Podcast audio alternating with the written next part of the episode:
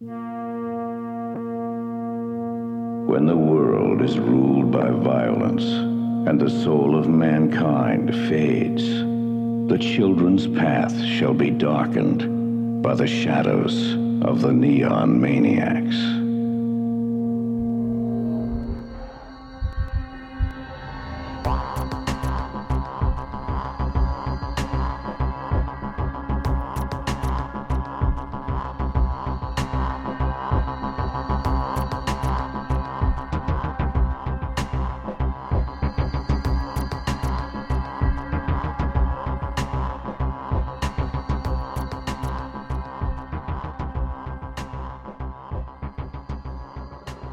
Episode 6 Cimarron and the Subway.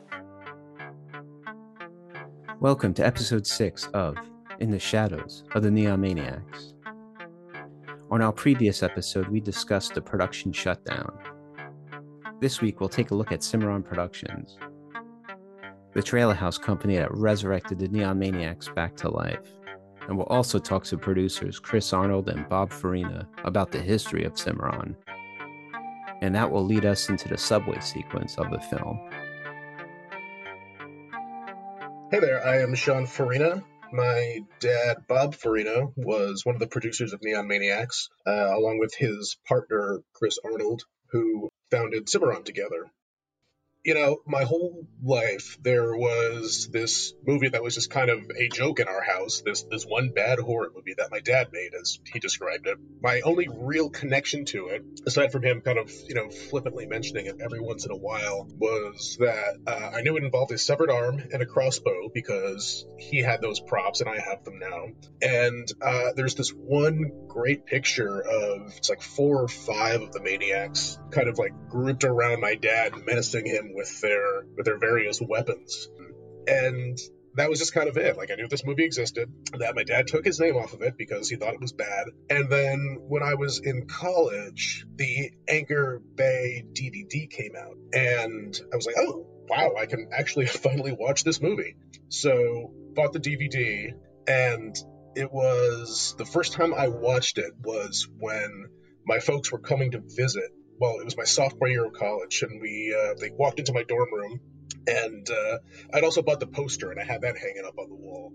And so I point to the poster and say, uh, you know, hey, look at that, and you know, he laughed, of course, and I said, so what would be the only thing worse than me having that poster? And he said, well, if my name was on it.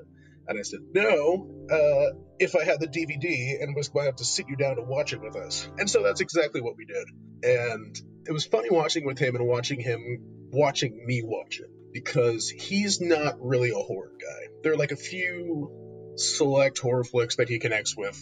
The Exorcist, because he's Catholic, The Fog, which he just likes for some reason, like Rosemary's Baby, like the more subtle stuff, but he's not a horror guy, so like he's never been able to get until I started kind of sharing with him how I see the film and how the horror community sees the film and you know what's what's actually good about it, what's enjoyable about it. That he's kind of realizing what its value is to the community and to, you know, horror in general.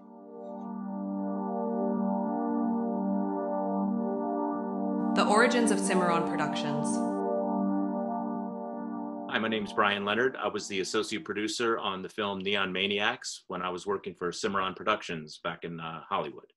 Cimarron was a company that made movie trailers and featurettes and behind the scenes, radio spots, TV spots. We did this as as a side. I don't, I don't call it a goof. I mean, we we did it to you know try to make a, a film. You know, save a film really yeah, we weren't making movies. We were making movie trailers. Chris and Bob Farina were the two owners of Cimarron.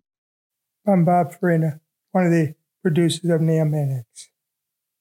I'm Chris Arnold. I was one of the partners of Cimarron Productions, which was the company that came in to uh, put the Neon Maniacs together after the initial production had fallen apart. Chris had been a trailer editor. Bob had been an exec at Warner Brothers, and they decided to go out on their own in the late 70s.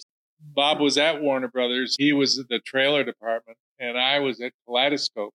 And then I left Kaleidoscope, and I thought I was going to be done with trailers. And then Bob called me one day with Blood Brothers and said, Could we find a place to cut uh, recut this trailer over the weekend?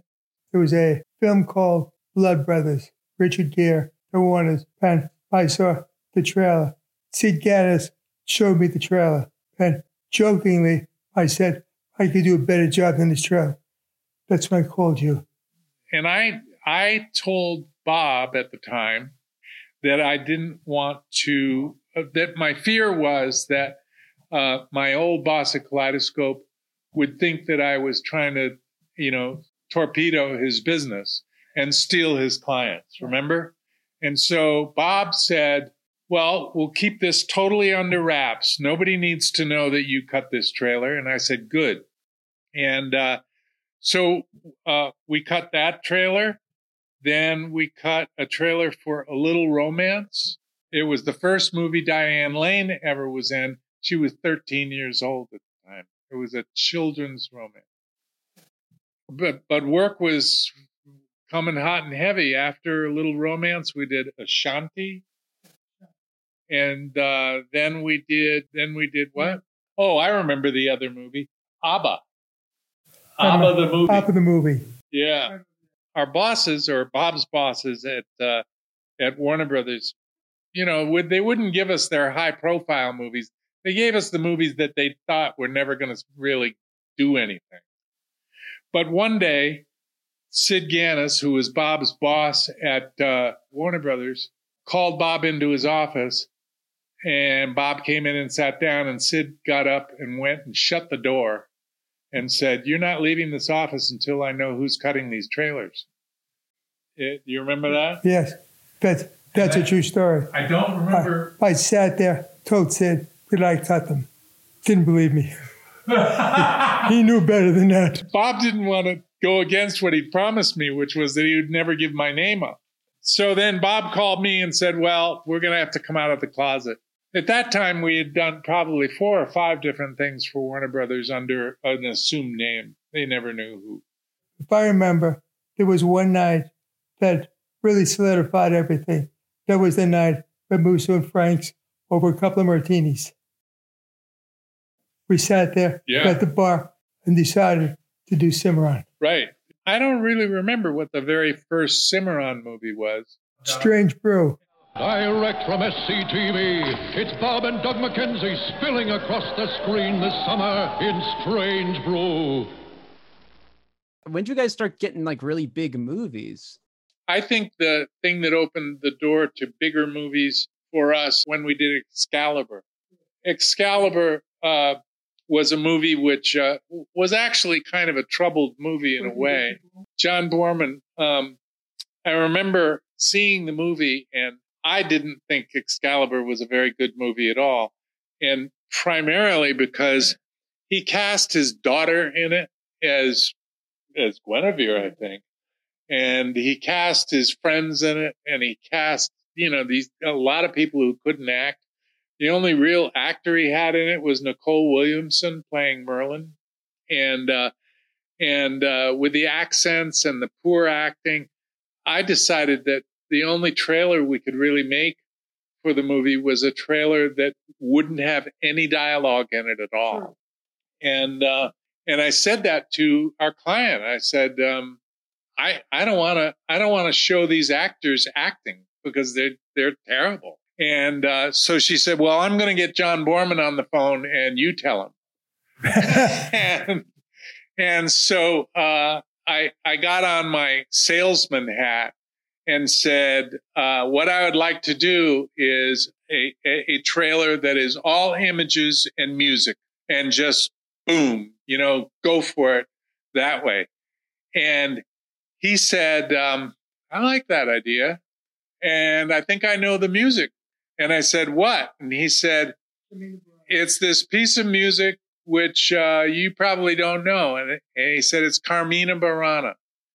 And I said, no, I don't know this one. And then I went back and I listened to it and I thought, boy, that's our music. And that was the first time Carmina Burana was ever used in a trailer. And I think to this day, that is probably the piece of music that has been used most in trailers ever since. Forged of splendor and magic where future meets past, flesh meets steel, and the only fear is the pain of love. Excalibur, sword of power, sword of kings.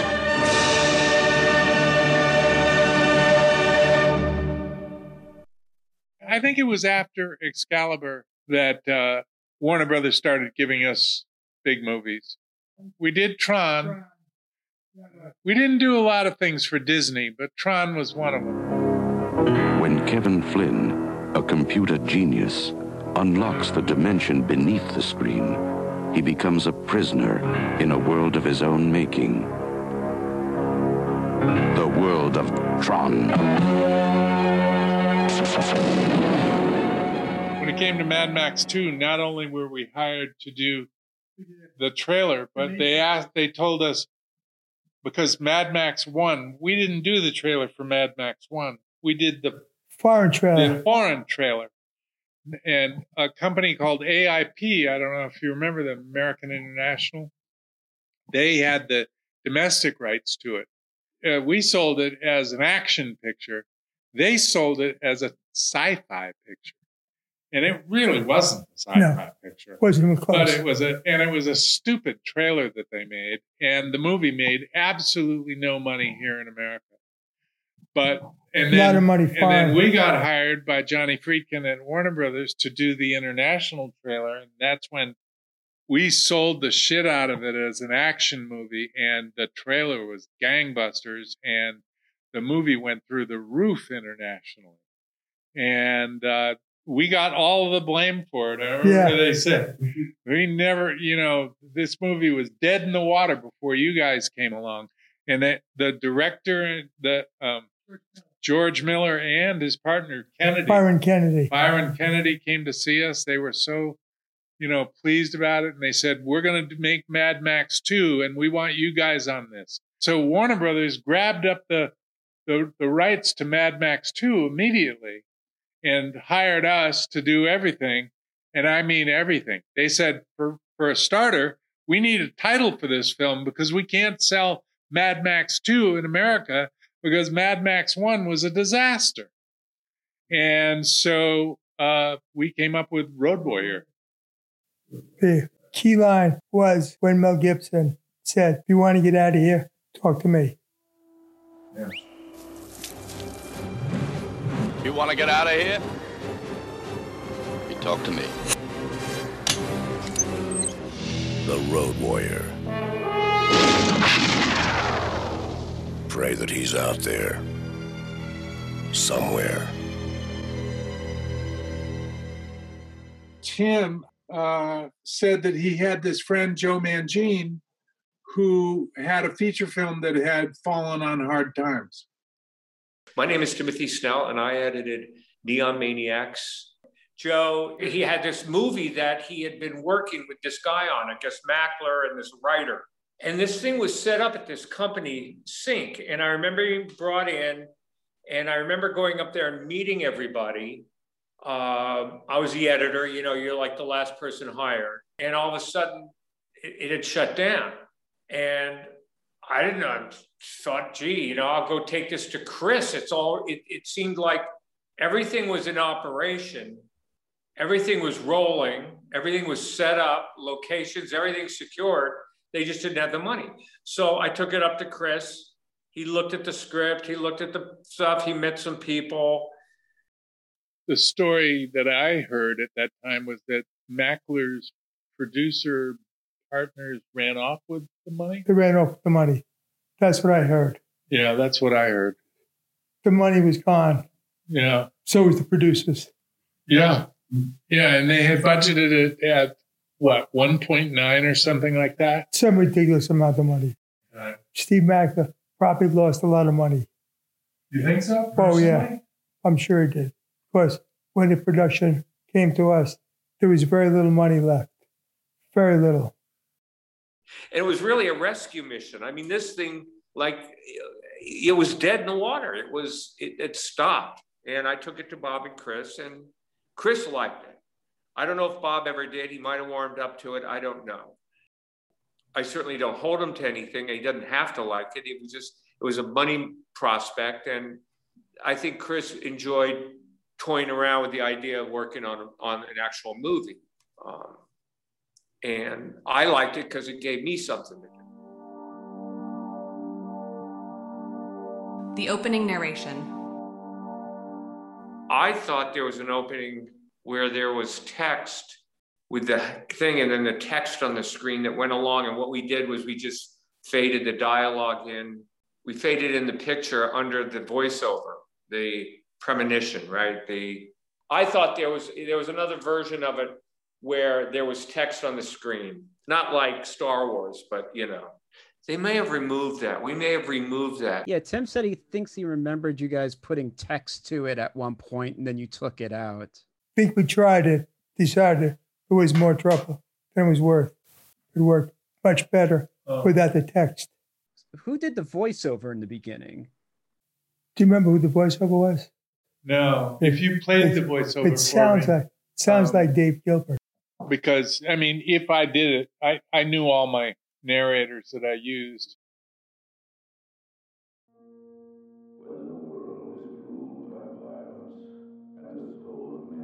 Oh, that's Dave Gilbert. Dave Gilbert.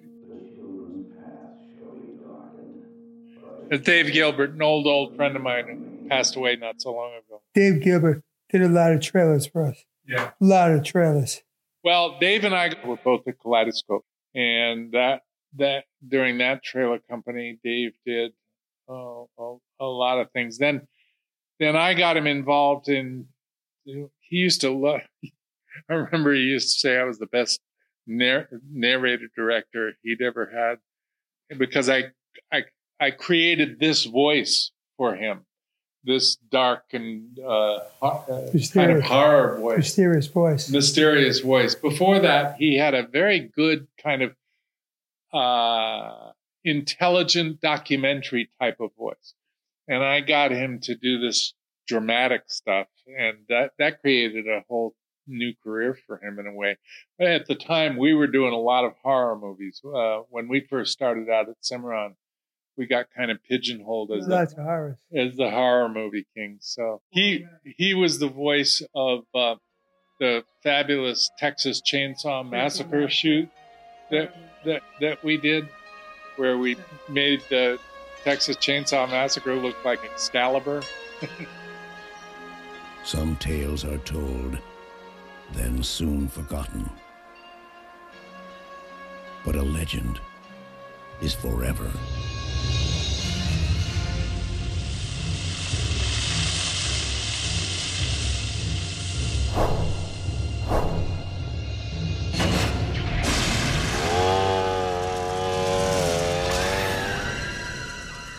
Leatherface, Texas Chainsaw Massacre 3. I don't remember if I ever met Joseph Mangine. I was running around on the set of the Texas Chainsaw Massacre 3 teaser trailer, which he directed. So I have to imagine at some point I like, you know, bumped into him, shook his hand or something because, you know, I was the boss's kid. But uh, I don't recall ever meeting him. The I know a few other folks who were involved in it. A uh, lady named uh, Jan Arcaro was did the makeup and hair on it. Um, her husband Vince Arcaro was also was the line producer on it. Um, they're old family friends, and they were the ones who told me that uh, reminded me of that it was Bobby Byrne who shot it. Um, they had some really cool photos too, which I, I'd love to share. I need to scan those because they look pretty good. But there's a great one of of my aunt Jan doing Leatherface's hair, and for the life of them, neither of them remember who played Leatherface, so that remains a mystery. Aside from we know that it was not um, Kane Hodder. So this is funny. The lake was so shallow that they actually had to take the chainsaw apart. It was only like four feet deep. Like nobody had bothered to go and like try to measure that. So they had to take it apart for like the first shot where it's coming out of the water. Uh, is just the bar with like the chain, tied or held to it by a diver who's you know laid out flat so that you can't see him. And then it cuts to the wider shot where it's you know further out of the water where they can actually have the whole chainsaw there with the uh, lady of the lake's hand coming out. Sean and I went to see Texas Chainsaw Massacre a couple years ago. They played the trailer before the movie. People stood up and applauded. Oh, really? Oh yeah, Yeah. people love that trailer. It was a great one. We did a number of live shoot trailers in those days. The client at New Line Cinema really loved uh, the stuff we did. We did what was the other live shoot we did for for Harpster? We did Jay, Jason Takes Manhattan in New York. Doing that trailer in New York was a lot of fun. I don't think I was there. No, if you weren't there, I did that one. I was there for that. Jason, Oh, Takes- yeah, I remember Jason that. Takes Manhattan was with the Frank Sinatra music playing. It was along the walkway Along the underneath walk- the Brooklyn, Brooklyn Bridge. Bridge, right? And what? He's standing there looking With out. just his back. All you can see is his back. Yeah. To when we're, looking at the uh, Manhattan skyline with Oh, Frank, yeah. Bum, bum, Frank, ba-da-da. Frank Sinatra playing. Yeah, yeah. That was fabulous. Yeah. There was no chance people would know that was a horror film. Right. Exactly. We were. Look, look, look more like a love story. Friday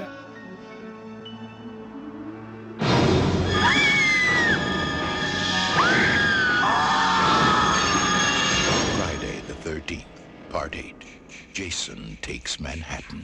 Now, New York has a new problem. Yeah, we did Friday the Thirteenth, like three, four, Yeah. five, six, and seven, And and then we did Nightmare, Nightmare on on Elm Elm Street. Street, Everything after part one. We didn't do part one, but we did that's about everything the only one we didn't do. We did them all the rest.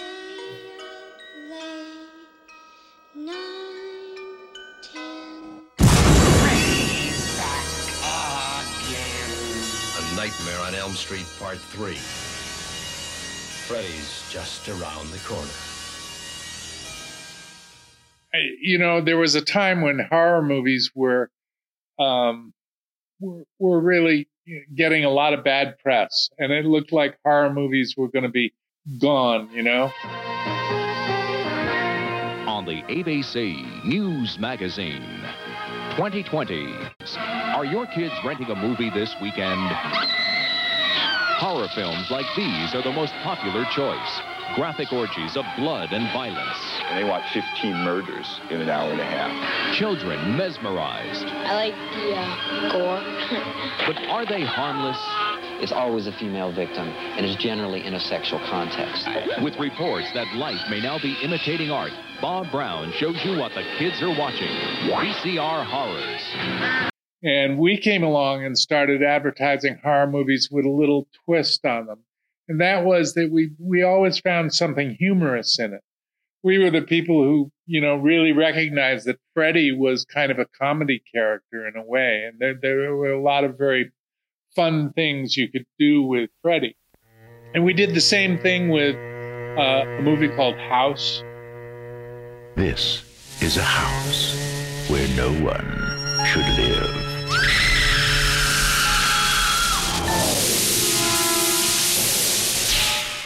House. Enter at your own risk.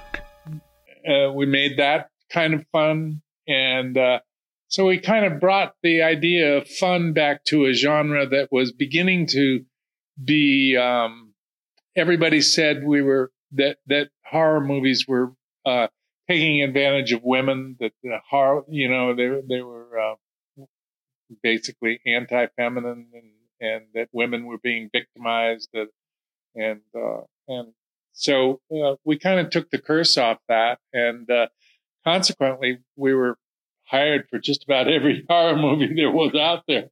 Until finally, Bob had to say, "We're not doing it anymore." I was not a big fan of horror movies. First couple of times, Chris and I were in a screening room. I'd make the projectionist put the lights on. Oh yeah, Do you I do that? remember that. We'd watch all the films with I the know. lights up. Neither Bob or I liked horror movies, but we got stuck with time that. after time, they gave us horror films. Right. They would So give us one more horror film, and we'd go into the screening room room and we'd say, "You can run the film, but leave the lights up." you know, putting the fun back in these movies was really the way we looked at it. Um, and thi- this movie fell fell into that category. You know that what the reason we liked it was we thought that the idea of all these crazy, wacky monsters was fun. Well, I, I'm thinking we probably shot 90% of it, just like Bob said.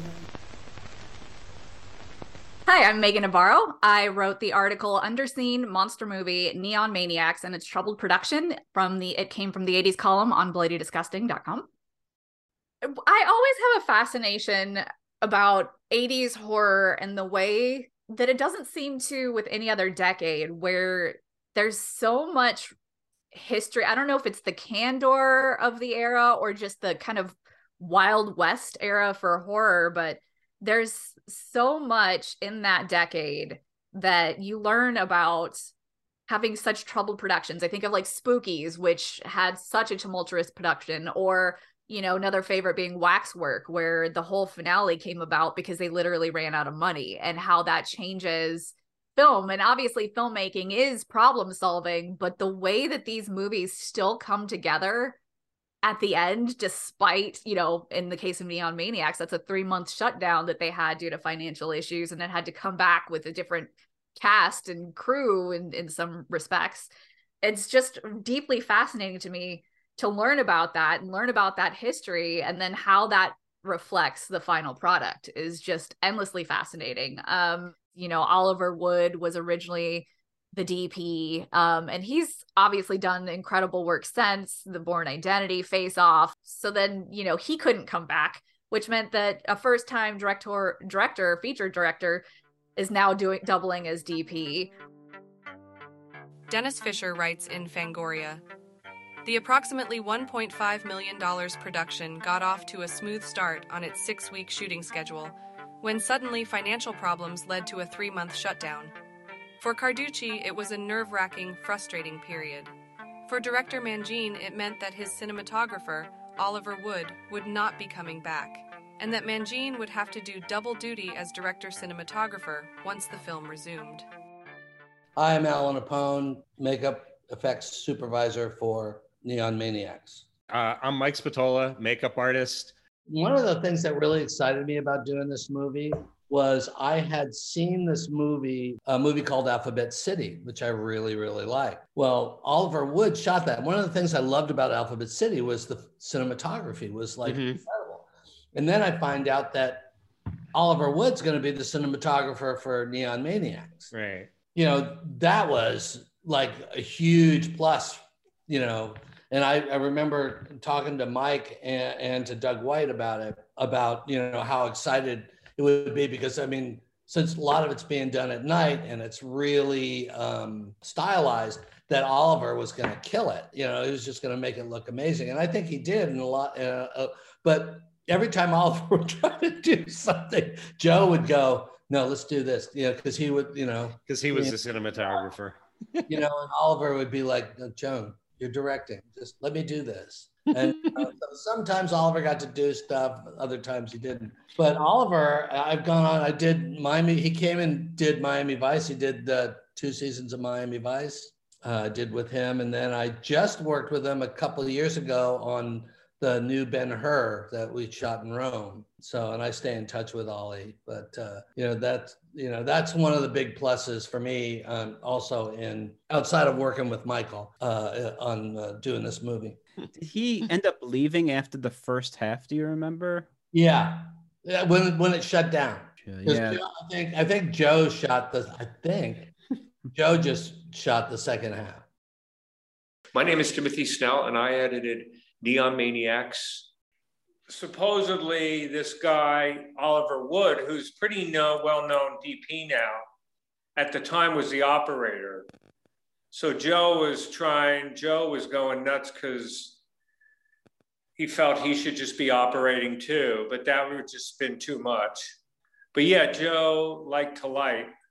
He was a fastidious lighter. I mean, the other movies I worked with him with, his, his favorite way to light was PARs with tin foil. And that's what he would like to do. And he would mold the tin foil to get just the right beam. And then he would just, you know, he was very, uh, painterly. He wasn't one to just put up a, a bank of lights to just blast the set. And that movie probably could have used even more of that because there's probably in this movie a little bit too much you probably see a little bit more than you should. I haven't seen it yet in a while, so I don't know. But my recollection of it is that there's probably stuff that we probably should have knocked the keys down and had it a little bit more dramatic lighting. Hi, my name is Brian Leonard. I was the associate producer on the film Neon Maniacs. Yeah, uh, Oliver had to leave. Uh, and I don't know, I think, you know, if that was some disagreements or money or what, I honestly don't remember. Oliver was a nice guy. I do remember that because, like I said, I worked with him on other things.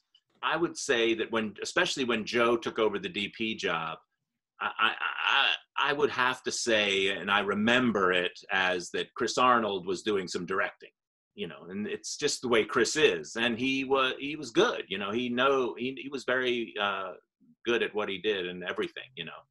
But he he would have done that then as having that second set of eyes and joe having to worry about you know lights and camera and all that stuff yeah it make it, it makes sense yeah because it's a it's a pretty big task to do both especially at that speed you know the speed we were going to try to get things done again, I think I think when when Chris kind of took over more, you know, he did take over some more directing. I think Joe wasn't happy, but Joe really wanted to get the film finished, you know, so he was he was really a team player as far as man whatever it's going to take to get this you know we, we're all just chipping in and and joe and joe directed i mean i'm not saying that chris took over you know because he, he didn't but it was it was much more of a team effort then at the top especially when Joe had to go back behind the camera. Do you know how long you guys were working on it? Like how long you guys shot for once you guys started up the second half? I'm trying to it was either two straight weeks or three. I I just remember again, that's what and I mentioned to you on our phone call, you know, that my wife said I look like the walking dead because literally I was working like 22 hours a day. I would come home and literally hop in the bed for an hour, get up, take a shower and go back to work and we did it for at least two weeks, Stephen, and maybe closer to three, but I know it was at least two weeks.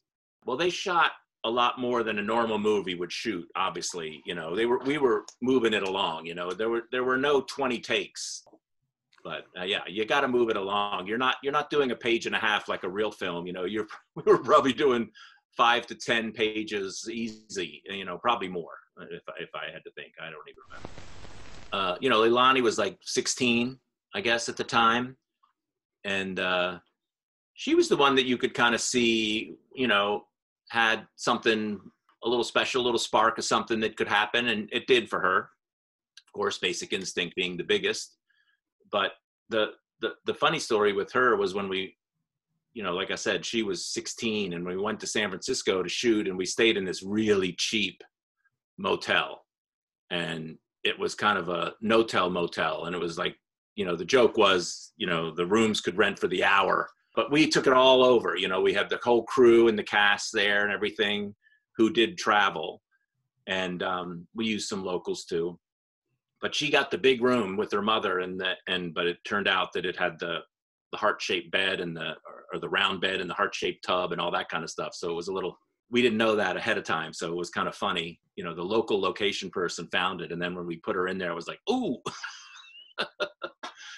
But it was all good you know she's a good sport i remember looking at the hotel they were putting us in the, for the first time uh, that was pretty disgusting and let's see i remember when we were in san francisco ordering a pizza to de- delivered to the subway um, I remember that. That was good pizza too. Yeah, I mean, we were only there for like what, 48 hours, if that. Something like that. Yeah. Yeah, it was it was short. But yeah, craft service was really terrible that night. And so we ordered a pizza down to delivered to us yeah. down in the subway. and is that the movie where we did the disguise makeup on you, Alan? No, that was different. That was on Hollywood Boulevard. That was uh we did that on the Rock Hudson story. Oh, okay. I know it started all blends together. it does. I mean, this is so long ago. Maniac number eight Mohawk. This is Charles Edward Cohen, Mohawk from the movie Neon Maniacs. I tell you what, it was the time of my life. It, it was the funnest. And um, I was living in, in California, and I I think it was called Angel. I, I can't remember the name of the casting company. It was Angel something, I think. And I had been working on the set as a security guard on Highway to Heaven with Michael Landon. And and I got this call like, hey, you want to be in a movie? And I was like, yeah. And but you know, I never in a million years did I know that I was going to be unrecognizable to, to, my family and friends after being in three hours of makeup every day. and it was, um, yeah, it was like 75 bucks a day. It was three hours in makeup every day.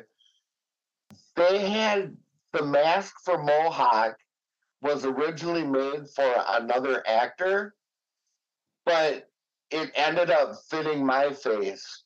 Um, so they didn't have to make a whole lot of changes, but I think I was probably on the receiving end of the begin of of the second half of that when it restarted back. I believe that yeah, I was the only uh, I, I I might not have been the original Mohawk, but they didn't use any of the footage of the old neon. I mean, of the old Mohawk. If they did have an old, or it sounds like they did, but because when I looked at the movie, I was like, wow, they uh, it was me the whole time. So, um, I guess you you can say I was the original Mohawk in the movie, but but the mask was fitted for a different person in the beginning, I believe, if that all makes sense. you shot the train stuff also? Yeah, yeah. We went to San Francisco and shot uh, on the train when they were closed. Yeah, you know, when we're shooting up there, we basically took over this car and we just shoot we just ride the car back and forth and back and forth and just shoot and shoot and shoot you know the same thing with the empty platform you know when they were running around you notice there's i don't think there's i don't think there's one extra in there except the guy in the booth that watches the guy you know all the people all the maniacs jump over and run through and all that kind of stuff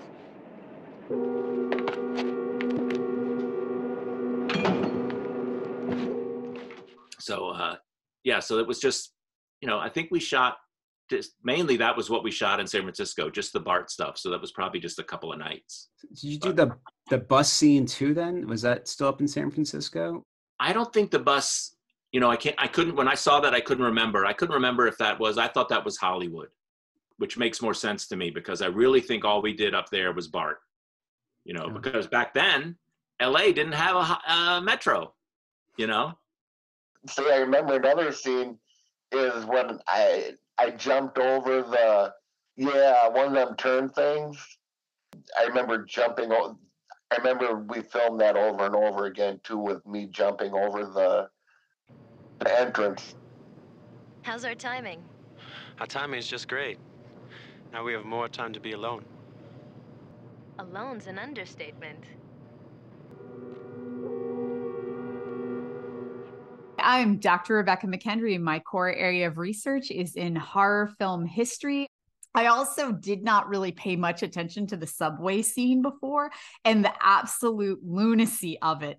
The, and how, for a hot minute at the top of the subway scene, it shifts to horror comedy. Like, full horror comedy as these like mutant maniacs are trying to figure out how to get through the subway turnstile. It goes full like splat stick screwball comedy for a moment and then quickly shifts back to, you know, supernatural slashers. So kind of the tonal um conflict that this film became throughout its uh, journey.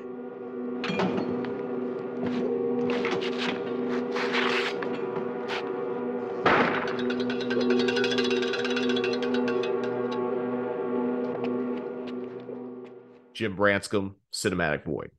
Yeah, so Natalie and Steven are hanging out, I guess, like just kind of blowing off steam, and like they're down in the BART subway system, the famous San Francisco subway system. But it's a really good setup because they're, you know, Why, you know, they're not even thinking of these the neon maniacs coming to get them. No, seriously, Stephen. I. I feel very vulnerable. I'll tell you a secret. I do too. And it's a great conversation because it's right. That vulnerability that you feel standing on a subway platform by yourself is ridiculous um, because it's surrounded by places people could be hiding and dangers and everything. It was a good scene. It gets silly. Um, I mean, but it's the idea that we're constantly buying into these supernatural mutants now riding a subway, you know, but that lead in is really good and makes you feel kind of it's off putting. It's them. Let's get out of here. On the train. But because of their amazing tracking skills or whatever, you know, Steve and Natalie get on that train and it's all empty and there's neon maniacs on there and they're just like kind of going through the cart, like each car. And it's just like it's a really intense kind of horror scene because they don't have anywhere to go. They're stuck on that train. What I remember best was like the scene in the subway when I throw my arrow at at the two leading Alan and I can't remember her name. The uh, spear that I threw, it was on a cable. So all I had to do was go through the actions of it, and then the cable did all the rest of the work. And just the way it kind of cuts back and forth and then like they take out the conductor so the train's never ending like just keeps on running it's just like it's just a solid kind of horror scene My name is Stephen Romano. I am the creative director of Avon Press, which is a division of Vinegar Syndrome Publishing. What I love about it is that it, once it gets on the subway, then it just cuts to one of the maniacs and he's driving the subway, and you realize, oh my God, these guys are everywhere. They can do anything they want, and it and it's a great scene. It's a great little chase scene, and it's it's well shot, and it feels it feels like it has a lot of momentum to it. It's one of my favorite scenes in the movie. Shit. They did get on. I knew they did. Come on, let's get to the engineer. Come on, run. The, the driver of the train in San Francisco who gets electrocuted through the back of the window, that's actually Tim Snell, the editor. That's our our sim one of our Cimarron guys too. That was his cameo in the movie. But uh, I mean, they even used. I think they ran out of money, and they decided to use me for for a scene, which I think is hilarious. The train, yeah, that they put. I think I'm trying to remember what they put on my skin, but they actually did it with that stuff that that smokes. Uh, what's it called? They you find it in dry ice. They were actually putting that against my skin, but I think they had something to protect my skin, but just for so long. I mean, it was probably stupid. It probably wasn't even OSHA or whatever, you know? But I guess I was the guy in the subway car, the subway to end that sequence. My name is Catherine Balin, and um, I was the production designer on um, Neon Maniacs. Obviously, in the story, the film takes place in San Francisco, but we shot mostly in Los Angeles. Okay, so there was a point, a second unit, going with very, very small crew, uh, and they went to San Francisco. We were not a part of it because it was mostly a location. Like the picture that comes back all the time of the San Fran, you know, the iconic San, Fran, San Francisco Bridge or Bay Bridge, uh, it was probably, uh, that was shot there, and probably all the scene uh, in the BART uh, subway were shot over there with a small second unit and the director, except some special effects scene that we did on stage as an insert, like when, when one of the maniacs, the electric guy, uh, is riding, uh, is having a, a joyride on the subway and somebody grabbed him by the head. That was an insert in a set on stage. And so we had a whole series at the, the end of the film with all these inserts. Brian Saur, Pure Cinema Podcast. Um, but yeah, the set pieces, man. I mean that that the subway sequence, and I love again reading that article where you, the I think it was the director that was talking about the Warriors being a big influence, and it is really very obvious when I think about it it is kind of like if I was going to sell it to somebody now, I'd be like, yeah, the Warriors with monsters is is a way to hook somebody. It's I don't think it's exactly that movie, but it you know, it has those elements and that subway sequence feels very like something that could have happened in the Warriors if there were monsters, you know? The subway scene, it's like fluid. It's really fast paced when he throws like the spear and then they escape from the uh the train and then it moves on to a bus you know it that is a very warriors yeah. um set piece like from one thing to the other you know they're because they are they are constantly escaping you know?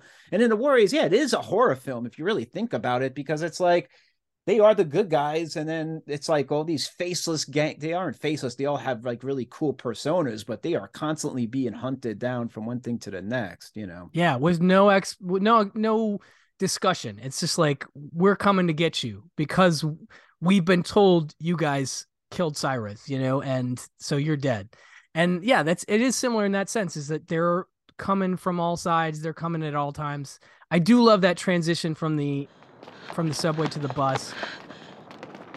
Come on, let us in! Hey, let us in! Take off. You have change? But when they get off the train and they run and they get on the bus, that's where they kind of shoot. They go back on Melrose Avenue. They shot up and down Melrose Avenue. They shot kind of near Larchmont Village and then all the way over towards like kind of near where the Beverly Center is. Like they're a couple blocks away from that where they round the corner to get on the bus because I found that spot. I think it's like off of Third Street, if I think about it, when I was like looking for locations. But when they get on the bus and they think everything's okay, and Stephen, is this ever gonna end? Yes. It's gonna be all right. Yeah, but why are they after me? I don't know. And there's that great shot with the window where you can almost feel it coming, and boom, it happens. And you're like, okay, well played. Well played, movie. Uh, it doesn't really make sense that you would do this, but I don't care at this point. I really love that that happens.